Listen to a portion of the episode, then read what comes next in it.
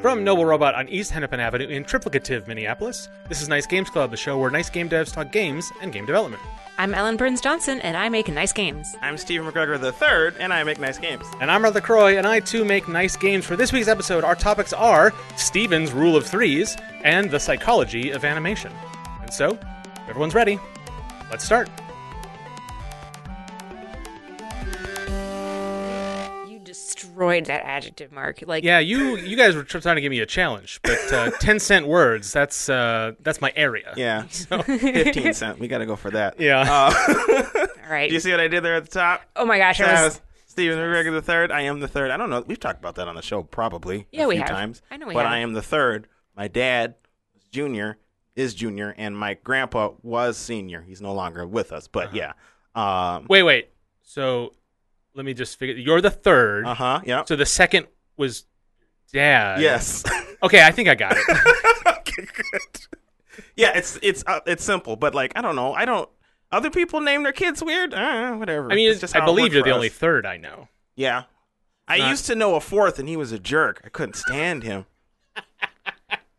I just love how you've connected those things. That is literally, yeah. I, I don't want to name my child partly because my name, be, partly because of that reason. Yeah. just feel like four is just too many. We'll get into that when we get into the, my topic. So what Right. did what did your okay now I'm, we're derailed now. Okay. What did your Didn't dad have to call keep you on. growing up? Just called you Steven? No. Um. Oh, I don't called you wanna- three.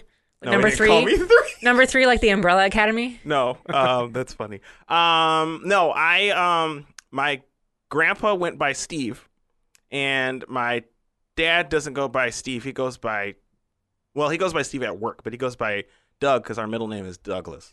Um, and so my I was little Doug because I was his son. Uh huh. Uh, so I guess now everybody knows that. Great. Wait, wait, wait. So so he he would look call up. you Little Doug, and Yeah. that's embarrassing. But Yeah. he would also would would he just call you No, Doug? actually, yeah, my dad would call me just Doug but because also, nobody else. But he was also called Doug. Right. So it is. ki- I mean, I mean, apart from the whatever weird things going on there with, Uh-huh. with the middle name, Uh huh. he called you by the name he went by, Yes, which is has to be common in this situation. I suppose. but so. is so seems so strange to me. yeah, Okay, we kind of weird. we hung out with your dad briefly when we went to a movie Mm-hmm. during COVID. Right. Um, well, COVID is still a thing, Mm-hmm. but like during the One of those theater rentouts. yeah, we yeah, Yes. we like some someone someone was it Eric rented yeah, out we went to see Dune. Yeah, we went to see Mm-hmm. Dune, and um, that's right. My husband rented out a theater, and then we like got a bunch of people and Yep. friends who were all of the same vaccination and masking and caution persuasions Mhm. to grab seats, and we all watched Dune um, in a in a safe place. And yes, you brought your fa- your folks I did. who are cool. All right, Yeah. if that were to happen again, do I call him Junior? Do I call him? You don't call Steve- him Junior. No one calls him Junior. I've Okay. just never But heard that. but could we? I don't know. It would feel weird. I'll, I I'll, would be- I'll, I'll get back ten paces before I try. yeah. Do we call him Douglas? No, I don't think no one calls him Douglas either. Mr. Just- McGregor. I mean, that seems weird, but I suppose you could call him that. You could call me that too. Uh, No, no, that's your father. Yeah, for sure. oh, I mean, that was fancy. your line, but you know. Yeah. Steven's dad. All right. okay. Well, that's that. That's my name, I guess. A whole deep dive into that. That's the first topic. That was a fun use of three minutes, everybody. We've got more meta. Yeah. So a thing that's happening now that the the weather's getting a little better, and Mm. like I don't know, people who are listening not from Minnesota. Just deal with us talking about this. Yeah. We get these like faux springs. Yep. Right, where it suddenly gets really warm for a week, and everybody like we're I mean we're for years and decades we're all used to how winter works, but we forget every year. Yep. We toss our coats aside. Yep. And then it's not. It was 80 degrees. It was. It was, was. in the Like- mid 80s. And now it's back down to just above freezing. Mm. Boo. And I, I'm like, I'm not putting my coat back on, so I'm just cold. Ah. Oh, I put my. But the coat thing back that's on. happening now, all the snow is melted, Yes. and it's not going below zero anymore, even though you know it's raining a little bit. Um, and so now, with that annual tradition of the the street cleaners are going and just sweeping up all the incredible amount of dirt Oh my gosh. that is yeah. left behind from the mounds of snow on the side of the road. Mhm. They're cleaning up the bike lanes, Yeah. which is nice. Thank goodness. Still, you know, eight inch potholes Oh my that I goodness. got to yeah. navigate around. That's wow. rough. Yeah. Yeah. Uh, and they get to the bike lanes last, Mm-hmm. of course. But it's uh, there are a ton of them on the road this year. Yeah. Um, but I, w- I was coming into the office and just saw the um, the street sweepers. There was three of them in a row, Oh, Wow. and then a, a lead truck in front of them, just like a pickup truck, Mm-hmm. uh, with flashing lights and s- city uh, regalia, Yeah. and just slowly inching along the the uh, um, the shoulder, the parking lane of, of the road Mm-hmm. that had all had you know signage to get people off of it. But of course, there were a couple of cars still left in it, so I was like kind of slowing down to see how is this is this this you know this motorcade of street sweepers. Mm-hmm. Because they needed to put three of these heavy duty machines in a row just to get what they needed to get Yeah. how would they deal with the cars that were left over? And then you, c- I could actually see because they had gone through it more than once that day. Oh. As I got Oh. ahead of them, I could see they had already gone around the car. Yeah. And it just shows like how much work it takes My to goodness. clear that stuff off. It's incredible. Hmm. And I don't know. It just, I don't know. I just like thinking about logistics, and it was a, a something I don't nor- don't normally see. Yeah, You live here all your life, and you you know you you kind of know how it works, but you don't actually see it in front of you. Yeah. I I want something like a New Orleans street band, Yeah. like marching these things down the street, like heralding in, or just Mark Yeah. I, marching in front. I will march in front of that because it's a valuable city service. It is, and it does kind of herald in, like, okay, we know that there's. I did see some patches of snow remaining on the street in Woodbury yesterday, and some really these were like the re- remnants of huge mountains of snow that had Yep. accumulated. Yeah, it's Woodbury though. Who cares? Yeah. I don't know. My parents live in Woodbury, y'all. Well, you live out with your brother in that in He's in Oakdale, Oakdale, so which it's- is basically it's Yeah, it's basically basically- Woodbury. It's the it's the St. Paul to Woodbury's Minneapolis. Ow. They're right next to each Now, other out there. Excuse me. But since you went out there, I've Uh-huh. been hearing more and more griping from you about the faraway suburbs, It's so which is far. normally my thing. Yeah. So it's interesting how here I am just like, you know, talking about how it's all terrible. I never go out there. oh, But you're out there all the time Yeah. and you're you're giving it to them worse. it sucks. I hate it. Anyways, enough about my family. Yeah, let's talk about Another great use of three minutes. next next topic. Next topic. Okay. back to Steven. Yes. Oh, right. I earned- have been- You earned a trophy. I, I, yeah. If you say it like that, it sounds fine. Um, I've been playing for Spoken a lot. I talked about this uh, one of the round tables before. I platinumed it, which means I got the platinum trophy. And listeners know how much I hate achievements. I still don't like achievements, but like I was at like ninety three percent or something. I was like, "Ah, might as well just do this. Fine, you win PlayStation. Um, so I did that Yeah. um, and I was frustrated with some of the things I had to do. It, I mean, they were very minor little things. Yeah. I had to like stand still for ten seconds. I was like, I don't want to do that. I want to play the game. Weird. Um, So, uh, like, a couple of gag trophies. yeah. Well, yeah, basically. Yeah. yeah. Um, so I wasn't super excited about that. And some of them actually had some like translation errors.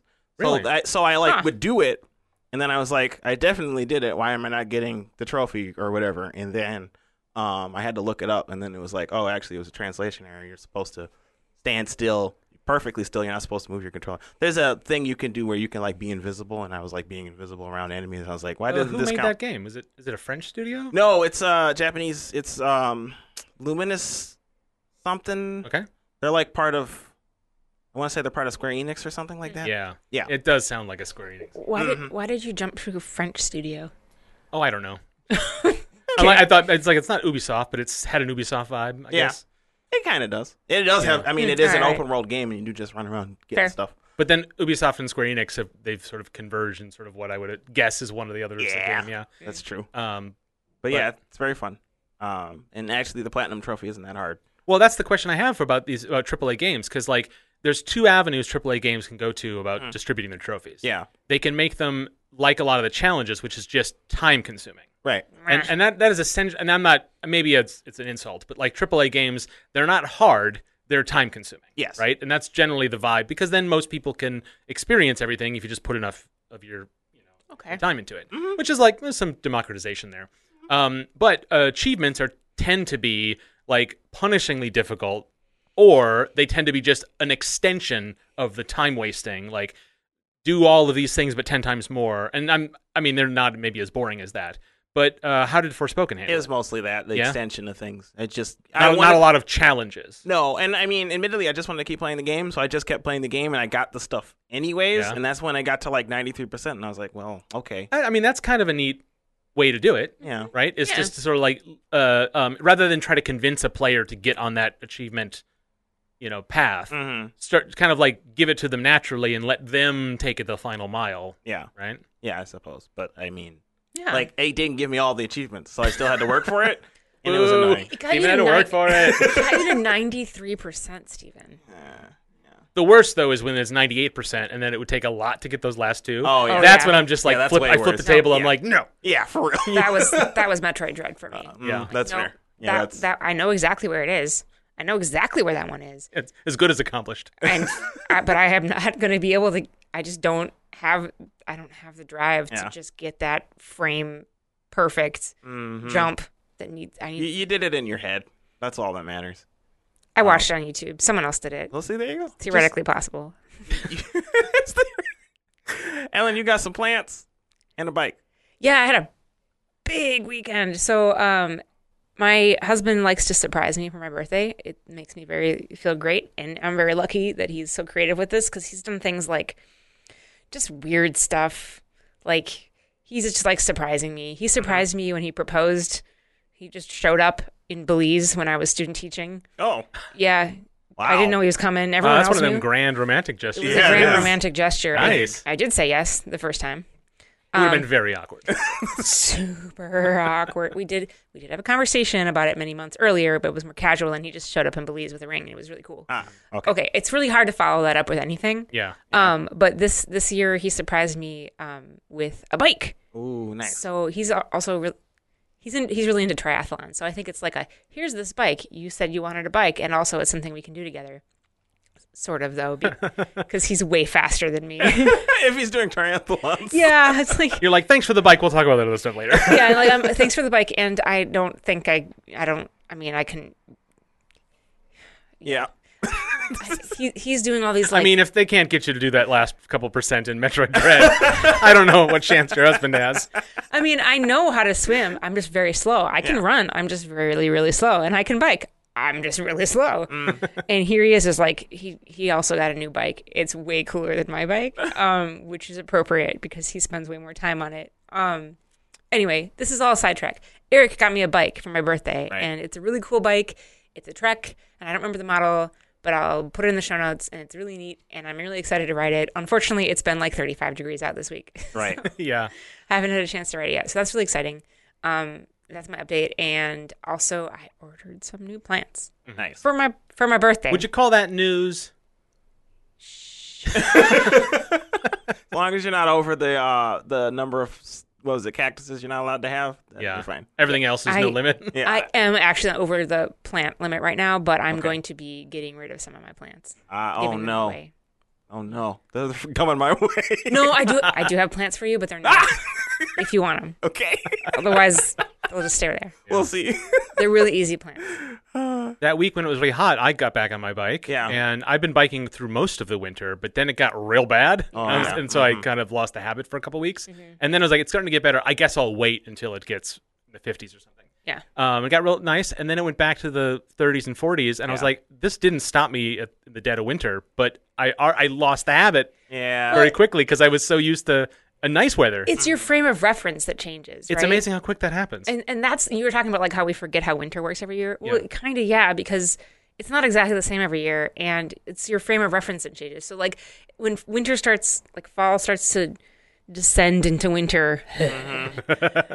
you know, like 40 degrees, you're like, oh, it's cold. I gotta wear my coat. And then in January, you're, you're like 40 degrees. I'm out in shorts. Right. You know, like Yeah.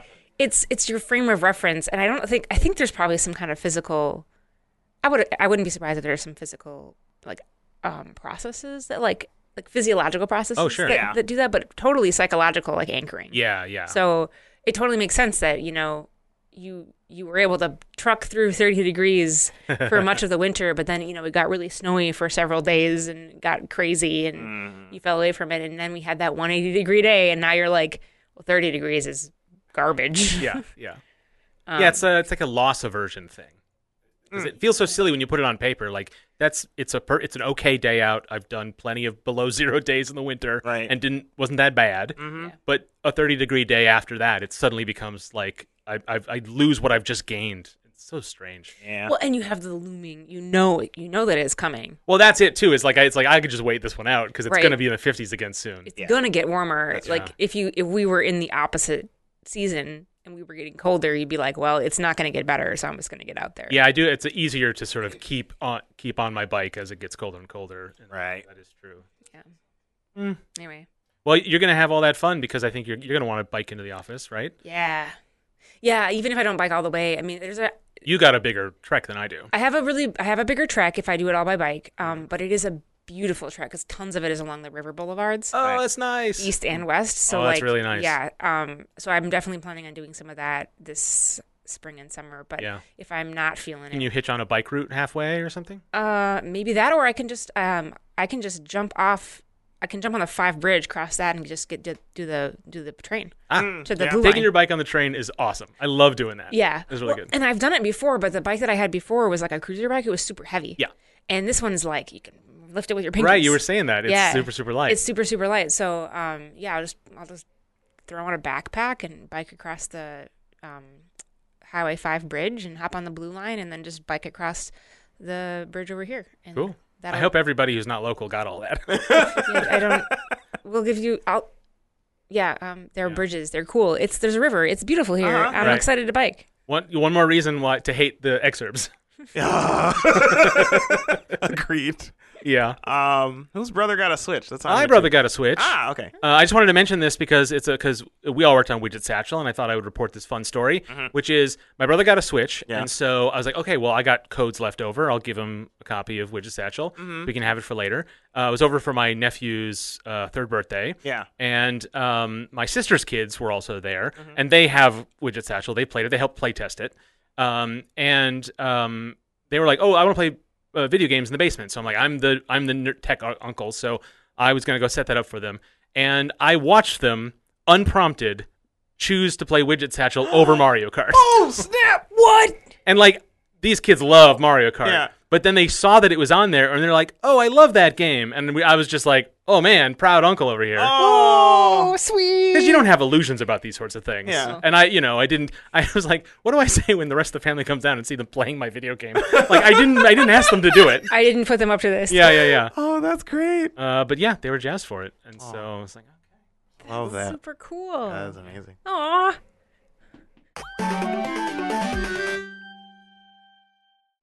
all right, to business. Yes. Ah.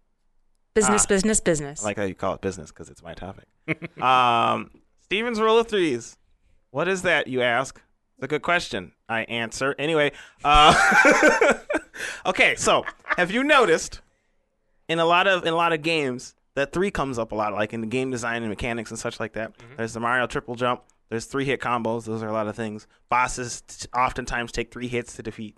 Um, there's the match three games. Rock paper scissors. Literally, there's three. Yeah. Rock paper and scissors. Um, are you curious as to why that is? It is interesting because it remind like we've talked about board games on the show before, and Yeah. the, the and I'm not really a board game nerd, so I don't really know that culture very well. Mhm. But three player board games are really rare. Yeah. and um, there's the that Star Trek 4X game we like. Is, Right. It starts as a three player game. It can have more. Mhm. And I remember thinking like, oh, that's such a perfect way to balance three sort of roughly equally strategic players. Mhm. But then looking online, people are like, this is a three player game. What's with that? Like that's Yeah. such a weird thing. But um, but like rock paper scissors, uh, like the three modes in a, in a boss battle, Mhm. it does. There's some sort of almost human element to that that's really nice. Yes. So I, ha- I have noticed it, and I've noticed its absence in other places. Yes. Oh, I, I'm so glad you brought that up. That's great.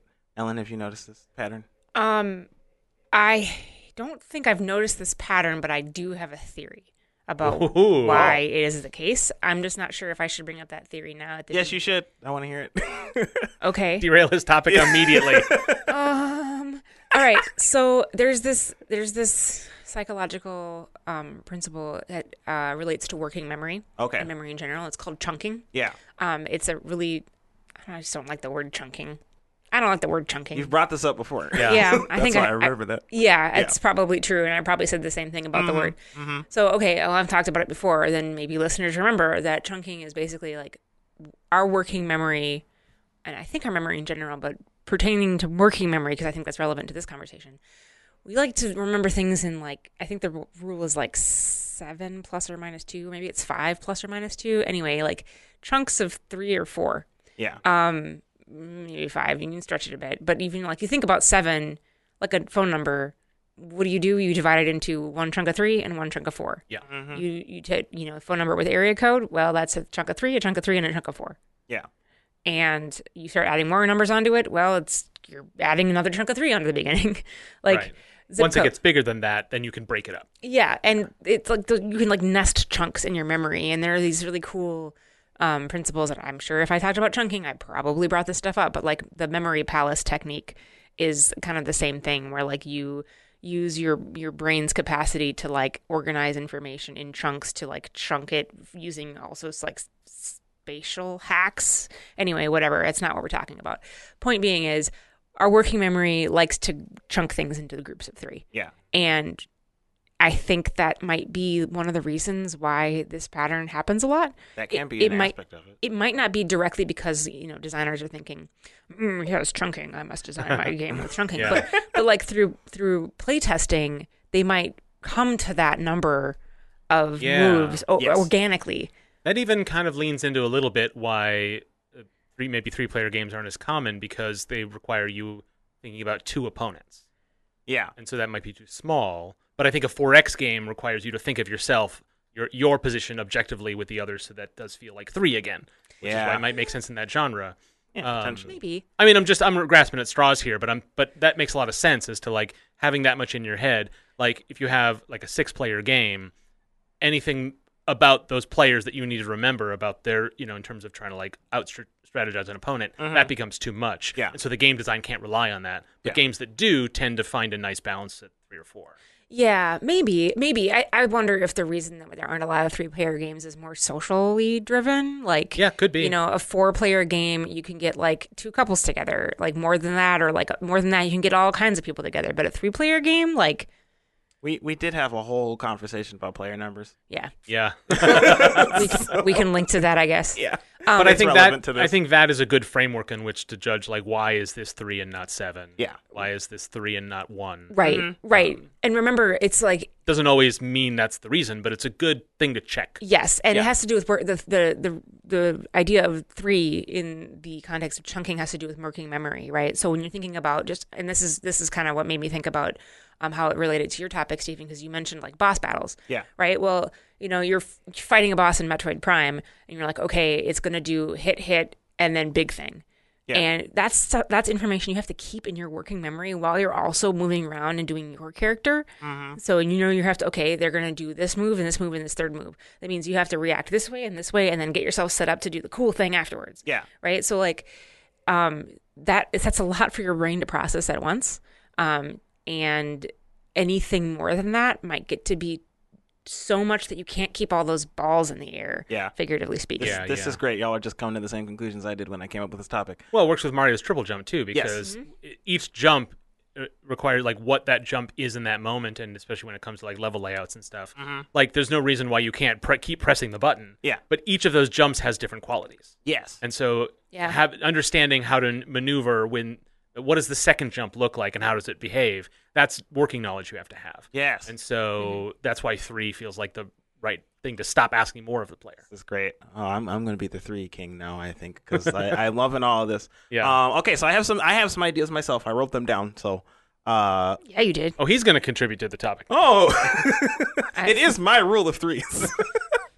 Well, so Um, far it's Ellen's rule. no. Only because I s- talked a lot, and I don't have anything more to say. on it. Well, okay, so three comes up in nature and other fields all the time. There's the rule of threes in comedy, right? Where like you list three things and one of them's weird, and you're like, ha ha. I don't know, comedy. I'm I'm funny. Um, That's verbatim what it says in the comedy handbook. that is what it says. Yeah. um, I think I, the biggest thing I think for me though, um, is three is like enough times for a player to prove that they've mastered something, prove that they can do a thing, and it's not just like coincidence. Like if you just do it once, you accidentally stumbled into it. Like if you're playing, if you're trying to do the triple jump. Um, and you press A button and you jump. You're like, wow, I did it! Like, and if you immediately got the super biggest highest jump ever, that's just like you kind of randomly decided to press a button and did yeah, it. like Um, one is an accident, Yes. two is luck, Yes. three is a skill. Yeah, well, yeah, yeah. The way I, the way I wrote it down is like one is one shows you can do it. Two is a pattern. And three is like a mastery form of that pattern. Yeah. So like it's difficult. It's it's it's not like ridiculously difficult to do a triple jump in a Mario game, but um, it is more difficult to use it and use it appropriately. Um, due to the fact that like you have to time your jumps, you got to distance your jumps, you got to know how far away it is from the thing you need to get to on top of and stuff like that. There's a lot of stuff involved in planning that out. Um, and so when you execute it and it works really nicely, it feels good. Um, but it also displays that the player is capable of doing that, um, both for the developer and for the player themselves. Right, a quadruple jump w- would be harder, but it Yeah. wouldn't require new skills of you. Right. Exactly. Yeah. Yes. Um, yeah, and eventually, you know, it'll get to a point where it's just kind of tedious if you had to keep jumping in. Or, like, imagine a six jump or whatever. Uh-huh. That'd be ridiculous. Um, I think it has a cool interest curve, like three, because it's like the first time you do something, you're like, oh, I can do this. I guess I didn't realize. Then the second time you do it, like, oh, I can do it. You know, it feels it feels better. And then when you do it the third time, you're like, yeah, I can do it. You know, you feel confident. You feel established Uh-huh. you know you can now. Um, I think it's also interesting. Like it is, it's a way to establish a pattern when you and you can break it on the third. So, like for instance, I, I keep bringing the Mario triple jump because it's the first thing I thought of when I was thinking about this topic.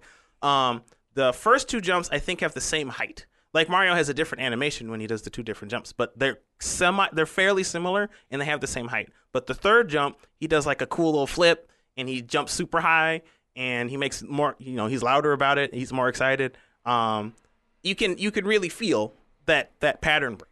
Yeah. Um, and so it, it feels more satisfying to get to that point. Um, whereas you know the first two jumps are jumps, they're they're nice, but you've been doing jumps the whole game. Yeah. So like you just doing one one or two jumps is not that exciting, but getting that third jump and getting it to be all fancy um, makes it feel better. Um, yeah, and then I think that like a ter- tertiary that's the, that's how you say it Yeah. um, system has a lot more possibility space than a binary system. So like. Um, for instance, I guess rock paper scissors is a good example. Like it would be a very boring game if it was just rock paper. There's a three player game for you. Oh, that's true. Yeah. Kind of, sort of.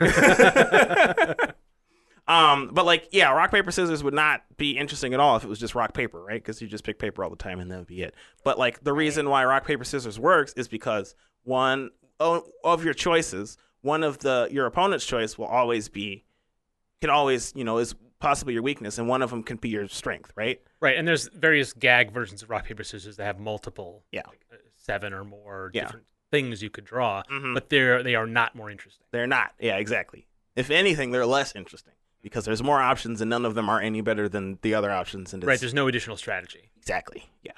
Um. I mean, also- maybe in some kind of implementation, but generally. Well, no. yeah, yeah, like the Pokemon types work, but there's like a bunch of different. Uh, it's not just rock paper scissors in that. Yeah, sense, yeah, yeah. Right. Um, This is great because normally we're not aligned on like how interesting spreadsheets and numbers are. Yeah. But this really like, is is sort of the thing I've been hammering on, which is like a more complicated setup is not necessarily more uh, has has any more depth. yes, right? exactly. hmm Um, sometimes, but i- in many cases, no. And it's sometimes you need to evaluate that. Like, Right. This is interesting, and this is more complicated, and therefore more interesting. Yeah. And that's not always true. Yes, exactly. Yep, that's, that's and three is a good like it's kind of a good stopping point for a lot of these systems, Mm-hmm, right? Mm-hmm. It's great. Um, also, other devs do it all the time, so you can do it too. Uh, copying people is good if you do it smart. Well, then here's the question for you: How Yeah. much of this? I mean, we're trying to find some sort of like, if not objective, at least sort of um, some sort of uh, theory that that gets us here. Mm-hmm. But how much of it is really just the language of games? You know, um, that is a good question. I actually came up with this idea because um, I used to play League of Legends a ton, and I used to like read up on their forums and stuff. Um, and a lot of their characters, they have three hit passives where like if you hit somebody three times, the third time something cool happens, like you move faster or you deal more damage or something like that. And they kept turning, they kept harping on how cool three hit passives were, and they keep adding them to other characters. And I still do it to this day. I'm pretty sure. Godlike. Uh, yeah. um, and so like they brought that up, and I just kind of started thinking about um that from like in other games and things like that. And you do you do kind of just notice a pattern with respect to that. And I think part of it is like I do think like I do I do think that developers just kind of came across this idea separately. Um, like I don't think it's in the handbook. Like Miyamoto came down from on high and was like, "Use threes. No, he was. It was just more like it was just more like I think you you know you're establishing you're you're trying to figure out how your game works and stuff, and you're trying out different numbers and things like that, and you just come across three and you're like, oh, you know what, this feels good.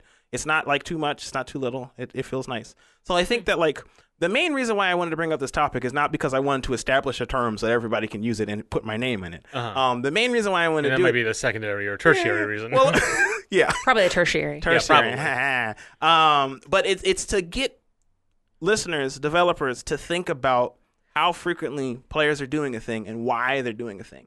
Because I think it's important to it- there's like there's a feel to it. There's a game feel thing to Yeah. it. It's not just like like it it it, it kind of changes how you uh, approach certain things when you have like threes. You know what's really interesting about this in um, League of Legends in particular is like they've been doing a bunch of three hit passes for forever. There's this one character that they released that's pure four. Like he's obsessed with the number four. He's literally all about the number four. That's hilarious. Yeah. Um, like so all his uh, hit passives are four hit passives and things Ah. like that. And it, it- you know what's interesting about that character too is like because you're playing that character, he feels a little off, feels a little discordant from all the other characters Mm-hmm. because like you're used to the three hit passive. So you have to like commit a little bit more in order to get that fourth hit Yeah. and things like that. Um, which is really interesting. but it's only interesting in relation to Yeah. It's a pattern of the, three. the common use of three. Right, Yeah, right. the- If everybody had four hit patterns, then it wouldn't be as yeah, exactly. It wouldn't be as it wouldn't be as interesting Ah. as a result. I don't know why though. When you describe like a four hit pattern, I'm just like, oh, that's so long. Right. I don't know why. Just like three feels so good, and I thinking about it like back into like the days when um, I did uh, sparring and I w- did taekwondo a lot when I Mm-hmm. was younger, and I, I remember like I did a lot of organizi- organizing my own like moves to bring to a sparring match. yeah. Um, and a lot of them would be like, ki- you know, like move, like kick or, pu- you know, kick and then kick and then different kick or kick and kick and punch. Just Punching is pretty useless in taekwondo sparring, at least at the level I was at. Um, anyway, and like it would be like set this up, set up this other thing to make them think that the third move is going to be something else, and then Yeah. do something completely different. You know, so it was the same kind of the same kind of thing, and I really wonder if it's just like there's something about systems design that that really just works well with that number. And Yeah. now I want to get a mathematician on here to talk about number three. Well, Yeah. there's um, there's uh, it's easy to grasp an entire system by breaking it into three parts. Yeah. Right. Yeah. Yeah. So whether those, whether it's, and that's not whether it's actually three parts, but three stages or three categories. So easy, medium, hard, high, middle, low. Yep. And and there's a sort of um, you can reduce something to its simplest form, and it doesn't get simpler than that without losing too much information. Hmm. Mhm. Right. Yeah. So high and low, or uh, hard and easy, is probably reducing a description of a system too much, to where you lose information about it. Uh, and I don't mean that there is only two modes. I mean Right. like if you think of a really complicated system, Yeah. describe it as simply as possible. Keep getting simpler and simpler and simpler. After three, it becomes it, you stop describing it. Yeah. you're describing something else now, Yeah. Yeah. right? Yeah. and that's probably true of a lot of systems that are not necessarily defined by three part components. I guess the thing that the thing that I'm starting to pick at like mentally is okay, but is that three because of the psychological limits of our RAM? Yeah. like, is that because of the the limits of human um, working memory? Ah, see, that I'm Or- thinking it's different from the sort of chunking framing that you were describing earlier on, Yeah. and Yeah. that it's about like um, information resolution. Yeah. So, like, it's something is easy, medium, hard. Something could be easy, sort of easy, middling, a little hard, and very hard. So that's five things. Yeah. But then you could Yeah. describe the game as the easy, the medium, and the hard, even though you couldn't describe any two difficulties in those three Mm-hmm. things.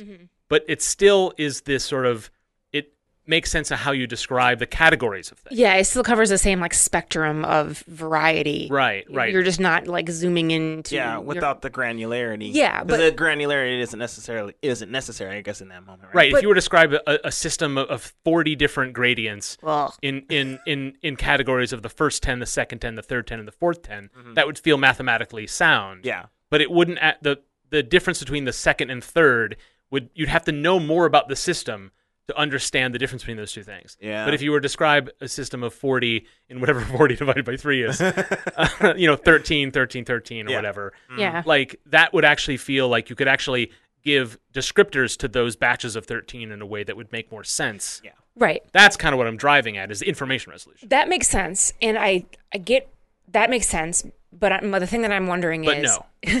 no, it makes sense. Yeah. I'm not going to say but no. Uh-huh. What I'm going to say is, is that pattern of information resolution still rooted in the psychological, like in the the capabilities of the human mind, See, right? I, don't- I don't think so. It's it's about it's what's actionable, I think. but the action by whom? By a human. Oh yeah, I'm speaking very broadly. Yeah, right. Like I'm, I'm saying, like this, the way that we're talking about information resolution is still very human oriented. I'm Yeah. wondering, is, is it, is it mathematical? Like, is there something about three when it comes to like math stuff? Well, I th- okay. I think no, no. I, I, I, st- I still am trying to push back, and I think that it's much more about actual utility. So okay, okay. uh, break something into four four categories again. The second category, how would does that that is on the lower side, Mm-hmm. but it's also sort of in the middle. And what utility does it have if it's either of those things, Right. right? Right. And so when you when you're trying to describe something as simply as possible, is it low, medium, or high? I guess. I mean, this is a little bit of a circular argument, I guess, without specific having specific examples. Yeah. But I think once you have more than that, then it- you you start having redundant information that you don't necessarily need for it to be actionable. Sure. I feel like I need to write into the No Stupid Questions podcast because on that podcast, it's hosted by a, a psychologist, describing my little framework here. I guess. Yeah. like a psychologist and an econ, well, someone who writes about economic, like Yeah, economics, yeah. Uh. and and um, is he actually an economist? I don't remember. Anyway. What have you done, Stephen? Started an argument. Yes. No, I'm not arguing. I just like I want to know more now, and I would just want to research the number three. Well, okay. I mean, I didn't do any of that. I just thought for a little while, and I was like, "Oh, here's a giant list of things." Yeah. Uh, Okay, let's get back to the giant list of things. well, I wanted to bring this the the idea of specifically choosing numbers, not necessarily the number three, um, in into our games. I wanted to bring up Fingens, for instance, because like you pick from three augments, um, and the reason we picked three augments, I think we, I don't know if we stumbled on it or not. I don't remember. I, don't- I think that I'm pretty sure.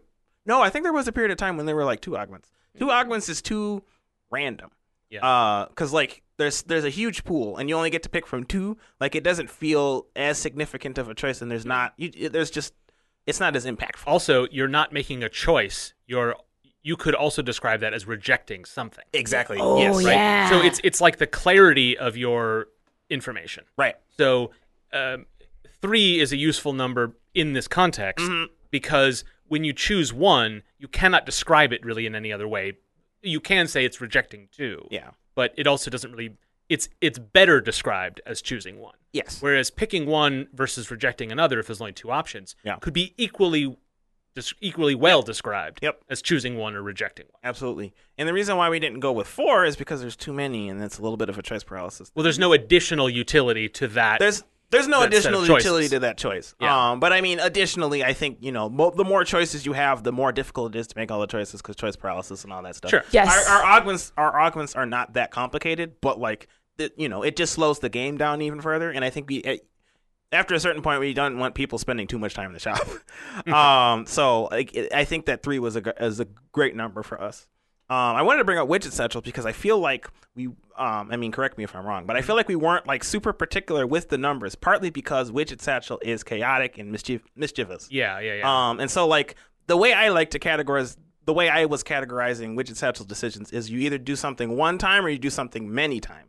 Um, so like Hmm. you know you hit a switch once or you jump once to get on top of a ledge. But like you might want to hit a bot many times because it's fun, or Yeah. you might want to blow up a bunch of junk many times because it's fun. Definitely. Yeah. Um, one area where where not that I made any particular notion of this, but Mm-hmm. the um the over the the in level three, Yeah. you progress through the level, then halfway through the level, you have to go up an elevator and then run backwards through the level up in the sort of attic uh, of, of Yeah. things. and it's much quicker. Yes. And so there's lots of um, um, uh, conveyor belts that speed you along. Mm-hmm. Many of those areas have kind of a one, two, three safe zone, relax, Yeah. get back on the treadmill, one, two, three. Yeah. Not in any, not um, deliberately, Sure. um, but watching my my nephews play it this weekend. Mm-hmm. Um, I did notice a little bit of that. It's like, oh, we paced these out okay. Yeah. Um, but yeah, I think you're totally right. I don't think there's a lot of threes in which Satchel at all. Oh yeah. Because it is kind of like one or many. And it's I, yeah, and it's intentional, right? Like Yeah, it- yeah, yeah. there was we specifically decided not to be specific. Right, right, right. Because like I don't know, that's just not how Sprocket uh, rolls. You know. Yeah. now the amount of uh, doohickeys that are available in the game is Yeah. five, and Yeah. that's a very specific number that we chose. yeah. Uh, to not be four, and not be, three was too few. Yes. Four was too ordered. Yes. in a sense, and then five. So that I think one of the things about the number three, and it's true of any odd number, is that you, it has a center and, and an extremes. Yes. Right? Yep. And Ooh, so yeah. that so five works in that instance. Yeah. But then uh, there are reasons you'd want to choose three because it, yeah, reduction in the information Yeah. density. Or Well, whatever. I- I'm- but I'm- five has some similar qualities. Yes, I'm glad you brought that up because I don't think that I, I'm not sitting here advocating for three as the, the the perfect number that will just never be infallible. Um, because I think that three sometimes is the wrong number for things. I want to bring up uh, Splatfests and Splatoon. Yeah. Um, for the first two games, they had Splatfests, and it was just one team versus another team, and you just fight each other. You pick which team you're on, and you fight each other, and whoever does the best uh, overall wins. Um, in Splatoon 3, they introduced Try Splatfests or something. Basically, you pick from three teams. Yeah. And like it's kind of interesting because like the choice from the three teams is more is more fun. Um, but the actual act of playing in a Splatfest when there's a three is kind of weird because it's like you get rocked by one team because they're like uh, there's not a lot of them and they're all just really good, I guess. um, and then you start you know you beat up the other team pretty easily because like I don't know they're. There's there's a lot of them and they're not as good because like they picked it because uh, aliens are fun Yeah. or something. Um, and so like as a result, and plus like the game itself is not really built around the number three. Like there's um, tri um, color battles where like you um, there's a team of four and two teams of two, and they compete against one another to get the most paint on the field. And there's like mechanisms in place to make it more fair for the teams with teams of two. Um, but it plays kind of it plays kind of odd because a lot of times when you're on teams of two, it just feels you feel like you're at a disadvantage the whole game, um, and it just doesn't feel. I've I've just heard a lot of complaints around how that mode works. Um, so like it just doesn't it doesn't quite fit the game in the way that like just the regular Splatfest when it was Yeah. just two worked just I fine. have a theory Interesting. on that. Um, so my theory on this is Mhm. that um, similarly to how um, gr- a group of three means you pick one, and that's the main thing you do. Yeah. In a in a, a competitive environment, Yeah. with three players or with four or five, Mhm. you are trying to win. yes. You are you're thinking about your status, whereas with two, it is equally good to think of it as trying to beat someone else. Yeah. And with three, Oh. uh, you're in a competitive environment, especially something like that, where the whole thing is rah rah, let's you know, uh, uh, death to the enemy, in kind of a cutesy way, Yeah, right? yeah, That's yeah. the Splatfests are very much That's true. about like let's destroy mustard, we ketchup or is better. Yeah. Mm-hmm. you know? yeah. like that's that's part of the the thing. It's it's Facts. as much about defeating the foe as winning yourself. Yeah. In the in three, it's harder to think of it metaphorically that way. Yes. I agree. Yeah, that's a good way of putting it. Right. And you know, th- there's ways to solve for that, Mm. right? To think about it as much more about like the supremacy of your choice in Yeah. terms of the sort of comic presentation. Yeah. But it is weird to have two enemies when the game is about beating your enemy, Right. Mm-hmm. right? Yeah, yeah. It doesn't quite mash. It doesn't mesh well. Yeah. Hmm. that's a good way of putting it. Um. So yeah, I don't know. I, I encourage listeners to think about it. Um, in other games too. Like I brought up Mario Jump, triple jump. What if it was a quadruple jump? What if it was a six time jump? I don't know what that number is. It's hexa, whatever. Somebody tell me it in, in Discord or something. Um. I also I also wrote down like Tetris. There are a lot of games Tetris uses for. Um, for the pieces and stuff. Well, te- um, tetra means four. Exactly. Um, there are a lot of games that you that are like Tetris, but like with five in their pieces instead of four. Yeah. Um, and stuff like that. Were those games more interesting, less interesting? Um, I think most people would argue they're less interesting. What's Um, actually fun is that mhm. Tetris was based on a block puzzle game Yeah. that had that each component had 5 pieces. Oh. And it was reduced to 4 because that's better yeah. for that game. Right. Right. Essentially. Exactly. So like, yeah, there was some thought and intentionality behind that idea. Yeah. Um. So like, maybe a maybe a three piece. Well, you can get a lot of variety in terms of what you could do with a three piece one, but like maybe you could get something out of that, and it could be kind of interesting. There's there's some pot- possibility space in there, but like just think about it. I suppose be intentional about it. And I do want to bring up that ironically, I know this is my topic, but I'm not talking about balance. Um, because like I, this is more of a game feel thing. I think once you get to numbers that are like six or seven or something, or like you know when you get to hundred, you're definitely not talking about what I'm talking about. Yeah. Um, then you're talking about a balance thing, and I suppose you know there's some feel involved. Um, but like between the number hundred and the number 50 but um, I'm really mostly talking about like smaller numbers and how many times players are doing a thing, not how much they get out of doing a thing. Well, uh, the I mean, we can close with this example, which Yeah. we did. We just did the um, nice games jam with the Courts. Mm-hmm. We were talking about victory points, Right, right. and how many victory points a certain component was worth. Yeah. And because we- as we were designing that game, we were we were we were acknowledging that balance was out of the scope of that particular episode. Yep. So we were thinking only of feel. Yes. And so we were thinking, yeah, it should be worth one, two, or 3 Mhm, And and we were all very just quickly in agreement Yeah. that it should work like that. More than that, it's like okay, if we have to balance things, whatever. Yeah. But we weren't thinking of it in terms of balance. Exactly. That's another you know where three comes up as a as a good number in terms of how it feels. Mm-hmm. Yes. Uh, three. It's a great number. That's the that's the rule. That's the rule. three is a great number.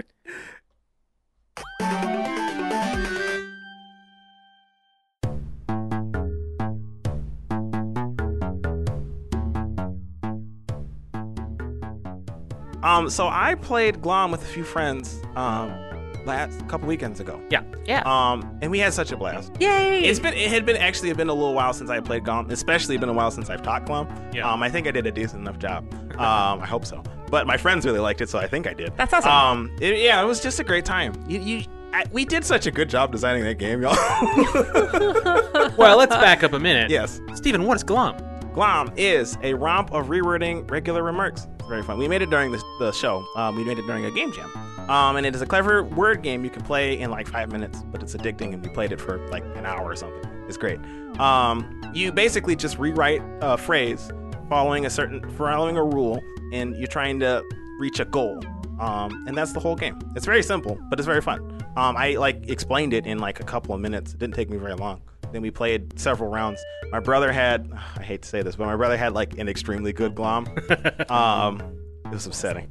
It was. Share it. I can share it. It was- That's how good this game is. Is Steven is willing to discuss that how much better his brother is at it. Wait, wait, wait. That's not what I said. He, did, he won one time. He tried to he tried to uh, uh, copy that success and he failed. Yeah. Um, which was good for me. Um, but yeah, his his glom was Aragon. It's it, no context because I didn't give you the rest of the information. But like, there you go. That's what it does. I'm so fascinated. Okay. We're, Yeah. we're gonna have to dig deep into that later. so, all right. So now, imagine I'm a person who just heard all that from you, and it's Mm-hmm. like, all right, fine, it's a great game, whatever. You had fun making it, blah blah blah. what relevance is that to me in this section of the show where we ask listeners? for something? Oh my gosh, you can pre-order it. Oh dang! Yeah, you can go to nicegames.club slash glom. Um, there's a couple of links that are already um, accepting pre-orders. You know what? Since we spoke last about this, is another place that Oh, has heck. now Three? put it up for pre- pre-order. So That's great. Okay, so many Three. options. so it's likely.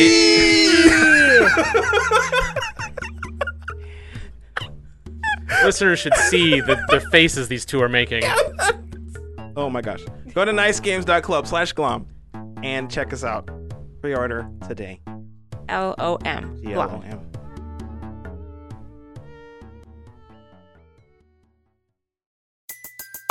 Everybody in your crew identifies as either Big Mac Burger, McNuggets, or McCrispy Sandwich. But you're the filet fish Sandwich all day. That crispy fish, that savory tartar sauce, that melty cheese, that pillowy bun. Yeah, you get it. Every time. And if you love the filet of fish, right now you can catch two of the classics you love for just $6. Limited time only. Price and participation may vary. Cannot be combined with any other offer. Single item at regular price. Ba-da-ba-ba-ba.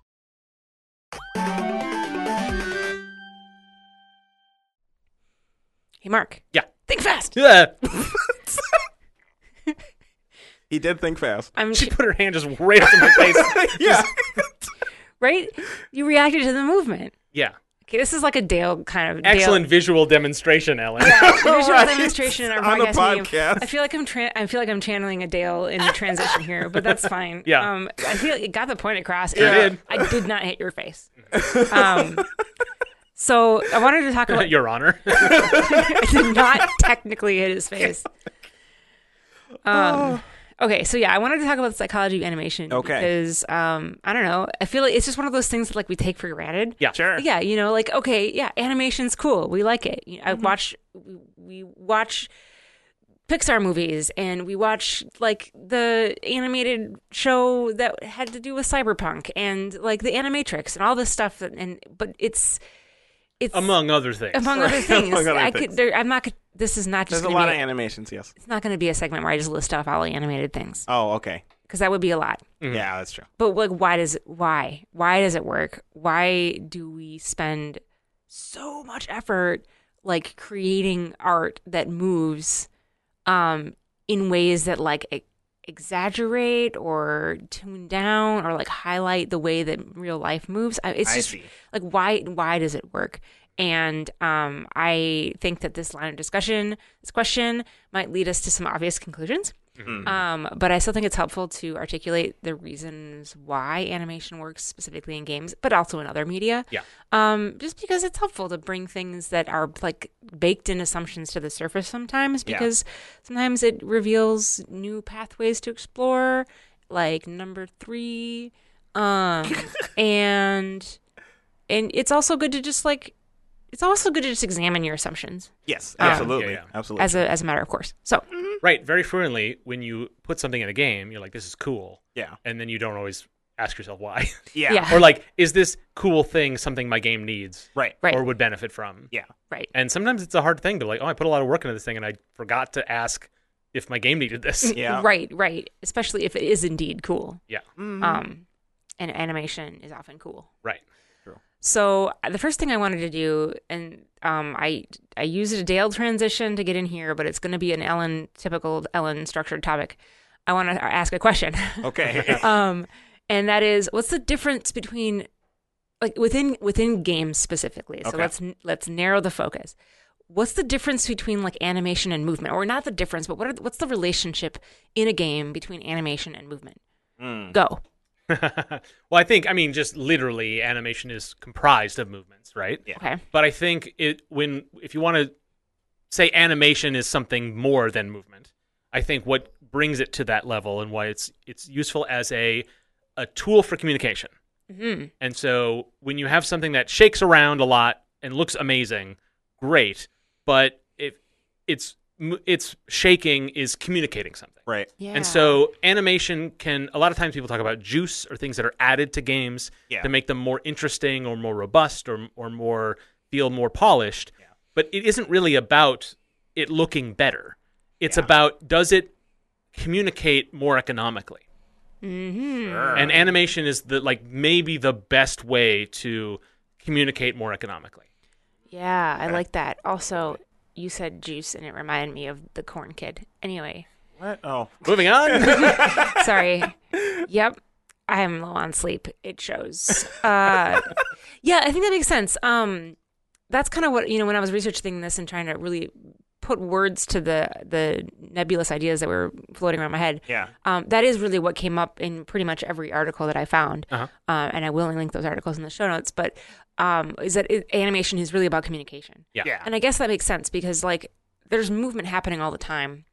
Um, you know, we're we're not just sitting here like frozen robots into and talking into our microphones. We're breathing and we're moving and I'm using my hands that you can't see and I'm using my hands to freak Mark out and um but like She's not always doing that, folks. exactly. I'm not always doing that because if I were, then it wouldn't be. You know, it's like that that gesture was meaningful, and Mark made a noise because it was different than what I was normally doing, and your brains naturally tune out this background movement, um, or it it naturally just processes what's happening, but then it just like filters it into your processing Yeah. about what's going on without your conscious awareness. Ooh, there's a great example for this. Is Yes. and Steven, you're gonna like this. Ooh. Is fighting game idle animations. Yeah. Mm-hmm. They are quite exaggerated, and they are communicating that nothing is happening. Yeah. yeah, Isn't that yeah. an interesting paradox? Yeah. But when you see something that is still, it actually can stand out a little bit, yeah, Mm-hmm. right? Especially in a video game that has um, a limited economy of movement Right. when nothing is happening at all,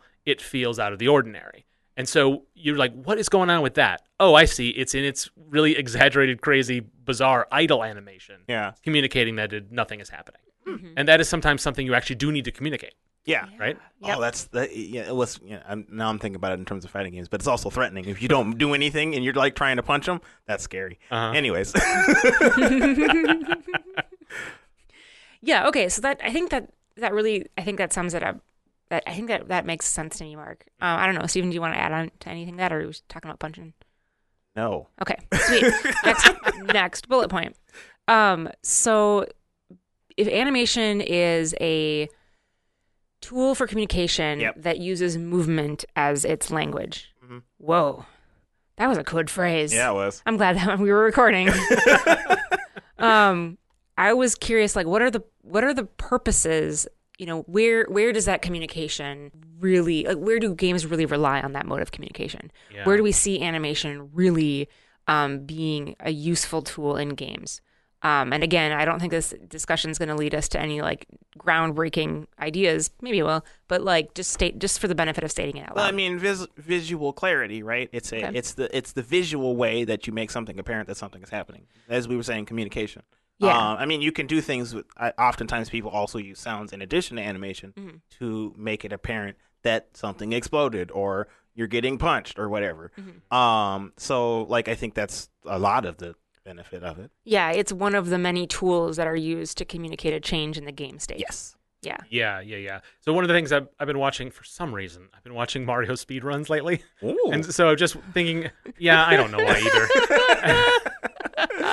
and just thinking about like um, when you get when you get hit, Yeah. there's a noise and also a, a, a, a a pause and a flash. Mm-hmm. yeah. And this is essentially in place of animation. Mm-hmm. But then think about when Mario gets hit in Mario 64. There's the oomph noise, Yeah. but also he falls on his butt. Right, Right. And yeah. that's that replaces uh, earlier expressions of the sort of flashing Mario or the pause. That's true. It, right, and so animation can do things that other things can do, but it can. It, and so it's essentially a tool in the toolbox, right? It's not something that only it can do, Yeah. right? It's just uh, again that brings it back to it's like it's part of the part of the tools you have to communicate.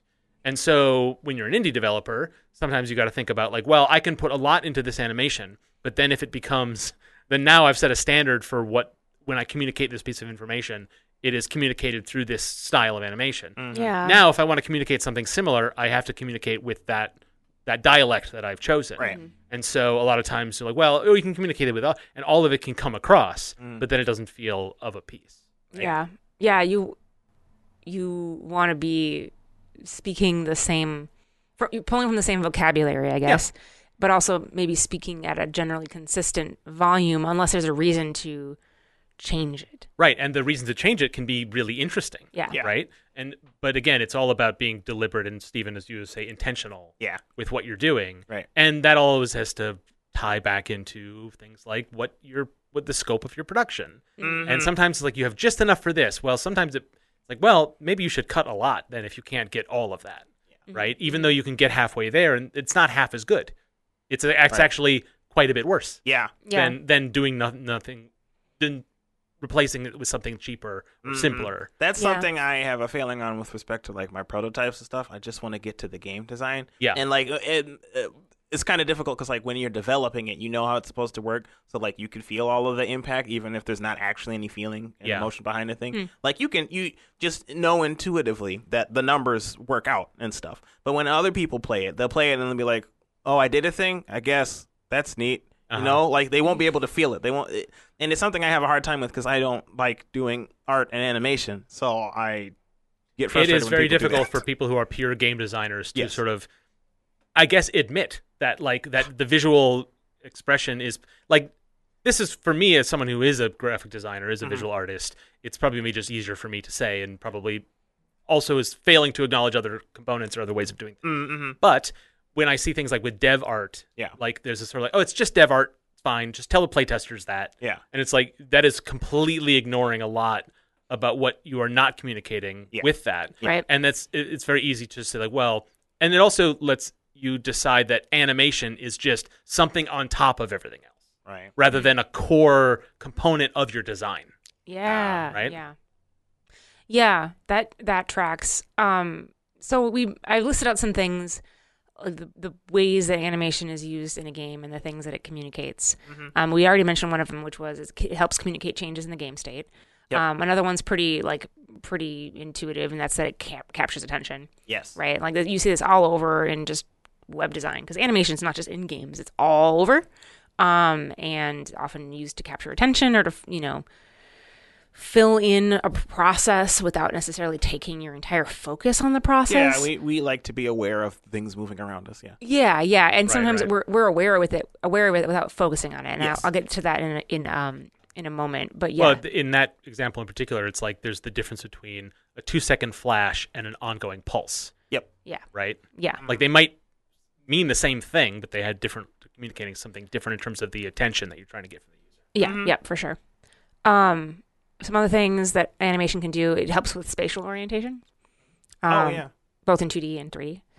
Uh, and it can, you know, obviously can convey story and narrative, even if in things that you wouldn't expect, like being, you know, like if you're taking a hit, um, and you take a big hit, like the animation that happens in response to that big hit, like conveys the bigness, you Yeah. know, like it's not just the haptics, like the, everything about it, the entire holistic response to what happened in the game, um, kind of helps you in- create meaning behind it. So it, I think that's one other thing.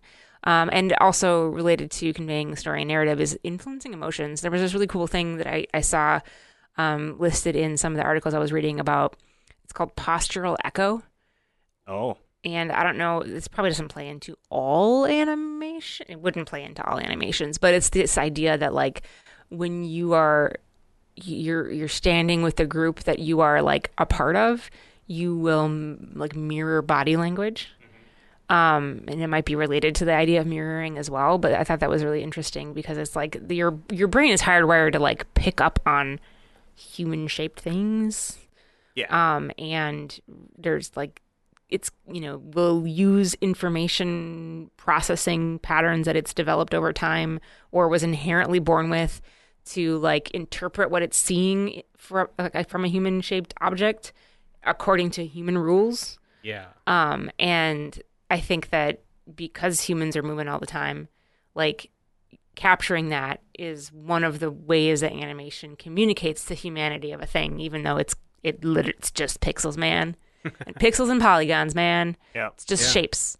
Um, but yeah, I think that's really interesting. It's just like playing with some of these um, innate or uh, like pre-existing visual processes and patterns. Right. And it's not always about communicating specifically, it could also be about implying, right? So the implication of two fighting game character idle animations that are at the same beat Yeah. they they sort of bounce up and down at the same rate is that they might have similar they might move at a similar speed Like Ryu and Ken. right or they might have they might have other relationships that are not directly communicated by those things but are implied Yeah. and so then it le- and also the sort of what's great about the communication so- especially in games is as a game developer if we were trying to tell you exactly everything then it would just be software right that's true. and so um, sometimes you just want to imply without actually saying Yeah. and animation is a great way of doing that because you can you can hint at and let the player discover and it can be part of the challenge it can be part of the gameplay Yeah.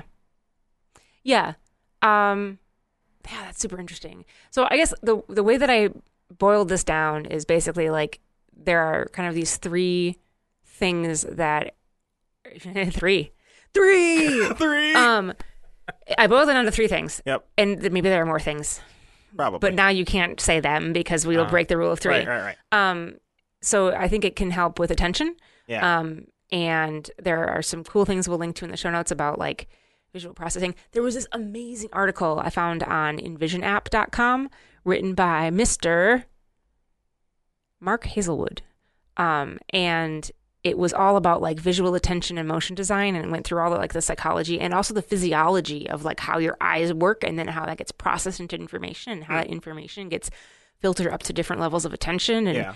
really really cool stuff um, so i think attention is one thing movement is very effective at capturing attention Yeah. there's also immersion right Mm-hmm. um, and then there's like emotion um, and that's kind of what i was thinking about i don't really I, I don't think that in this episode we have time or really I have the prep work to dig into whether that's like an actual thing. Yeah. Um, I kind of you know I kind of want to get a mathematician on for another episode. We can ask about the rule we of three. should get a mathematician on, just in general. For sure. kind of interesting. that would be cool. And I want to get a per- another. We've we've had animators on in the past, but I want to get an animator back on again and talk about this. Yeah, And yeah. what about- I, I wanted to bring something up because Please do. you bringing up immersion and the language of how we communicate in respect to that reminded me of something. I watched this video a couple years ago um, about why there are still like mud splatters on cameras when you're watching movies, even though like it's all like a lot of times it's just like digital animation and stuff like that. Mm. Um, and there's interesting there's an interesting reason. I'm gonna see if I can find that video again because it's really cool.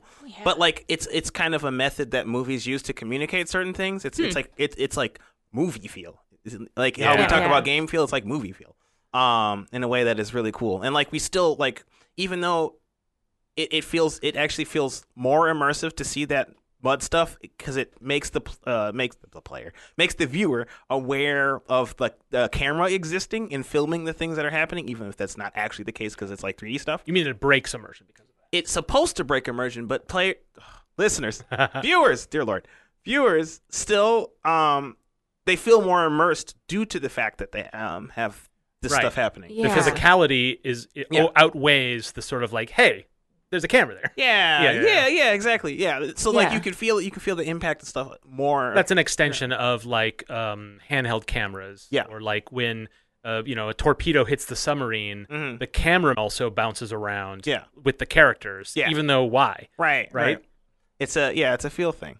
Um Hmm. So it's not. It is kind of distantly related to this, but I think it's it, it's relevant. Very much. Yeah. I'm gonna see if I can find that video. 'cause it's Yeah, that'd be really good. cool. I will say the the further reading in the show notes Yeah. is uh, is is one of the all timers I think for the show. So Ooh, yeah. um, if you do want, if this is sort of piques your interest, Ellen has put together a bunch of great links, Mm-hmm. and I think that is I love when our topics are like launch pads, Yeah. and this is Yeah. a really good one for that. Yeah, someone find me some articles on Rule of Three. I can't be the only one who came to this conclusion. Uh, I'm just coining it, I guess, because I have a podcast and they don't. All right, that's our show. For show notes and links on today's topics, go to our website, nicegames.club. Visit us on Twitter and Mastodon at Nice Games Club, where Dale tweets and toots about game dev resources and job opportunities. It's one of the best reasons to follow us on Twitter. Mm-hmm. We're always retweeting job postings uh, from across the game dev universe. Yeah. And I'll say this a lot of people say it. If it looks like, hey, that looks like a dream job, I'm not ready for that. you Apply know, anyway. Nonsense. Apply anyway. Apply anyway. Yes. We like hearing from you, so tweet and toot back or email us contact at nicegames.club. Nice Game Club is on Patreon. Support the show and get stuff, including ad-free episodes. Sign up at patreon.com slash nicegamesclub. And if you want to keep things more casual, just stop by nicegames.club slash discord and say hello. Next week, we'll be interviewing a couple of Ellen's coworkers about wandering into game development. Woo! Sounds very fun. But that's it for this week. So until we start again, remember to... Play thrice. And make thrice. My word.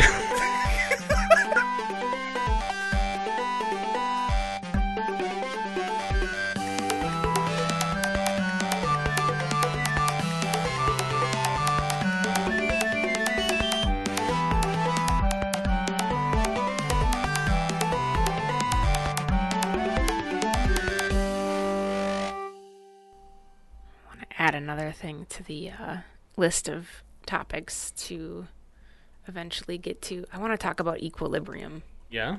The movie. I'm sure. I'm sure it'll come up as part of the conversation. There's a D Space Nine episode called Equilibrium. Is there? Is it a reference to the movie? Dax episode. Oh. I love Dax. okay. Is a topic Ellen wants to explore. some Okay. Time. Let's do a whole episode about Dax. No. Y'all had your Star Trek episode. No, I'm talking about like whatever. I'm saving it for the topic. Okay, fine. Move on. This is all. This is all end of show funnies, right? Yeah. Okay. Right. Sure.